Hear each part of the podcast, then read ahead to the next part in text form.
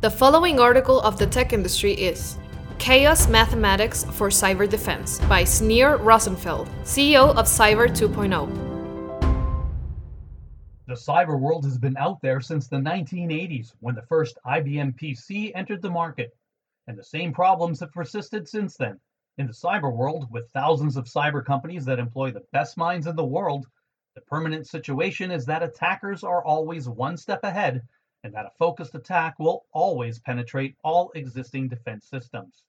This problem is what brought Cyber 2.0 into existence. Against all the protection systems deployed in the organization and at every level of information security, attackers always manage to penetrate, spy, exploit, and destroy.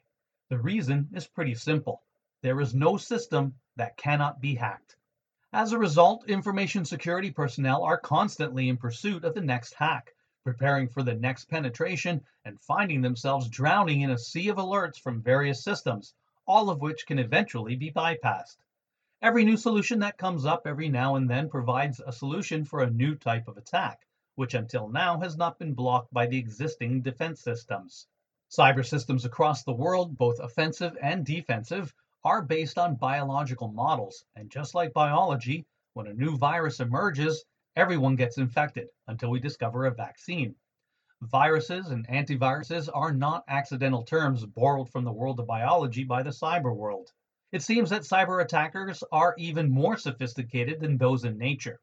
For example, we can see cases in which attackers hack the organization's data through its users by sending a link or email, passing the known defense systems, and installing and disguising themselves as a known program a macro browser or an upgrade of a PDF reader, for example, ostensibly with the user's consent, without the user knowing it, of course.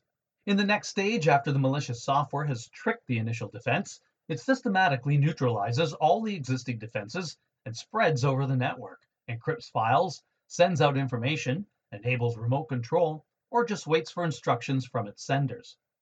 How then do you break this vicious circle? In the first stage, we understood that the solution had to come from outside the biological world. It was clear that any solution based on one biological model or another would suffer inherently from the same problem solutions like anomaly detection or behavioral analysis. About seven years ago, while listening to the weather forecast, our CTO heard the newscasters talk about the weather being fickle and unpredictable. The term that came up was chaos. The dictionary defines chaos as disorder. However, Chaos theory is a term from mathematics that expresses order. Not just order, but perfect order. Two systems that start from the same point and pass through the same path will always produce the same result. But the slightest change in one of the systems along the way will result in its increasing deviation over time and a completely different result. Chaos systems are dynamic, with very high sensitivity to very small changes.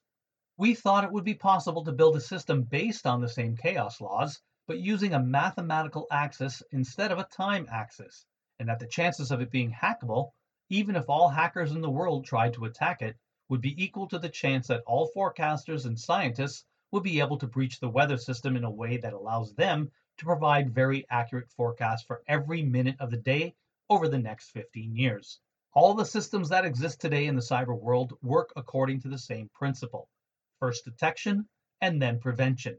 That is, they first try to identify the malicious software and then warn them or stop them.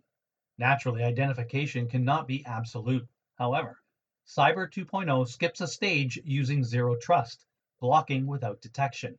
Even in the blocking phase, we identify failures in the existing cyber systems, which are the result of the system being destroyed or bypassed by the attackers. As soon as the system fails or is hacked, blockage will fail too. Cyber 2.0 is programmed to continue protecting the organization even if it completely fails, is hacked, removed, or modified. How is this possible? The organization defines the software that is allowed to leave the computer. Dozens of software programs, all of which were installed by the IT managers, including email, accounting, and office. We define it as legitimate software.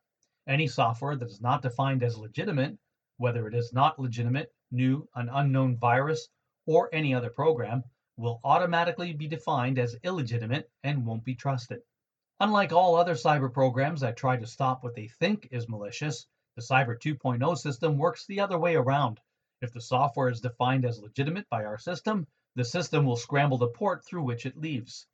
At the entrance to the next computer, the system scrambles the port again, which then returns to its original number and enters the computer as planned. If, on the other hand, the program attempting to go out is not defined as legitimate, the zero trust mechanism turns on. The port at the exit will not be scrambled, but at the entrance to the next computer, it will be scrambled, and therefore it will be blocked. If I don't know I don't trust you, I will never scramble you. Why is the system so powerful?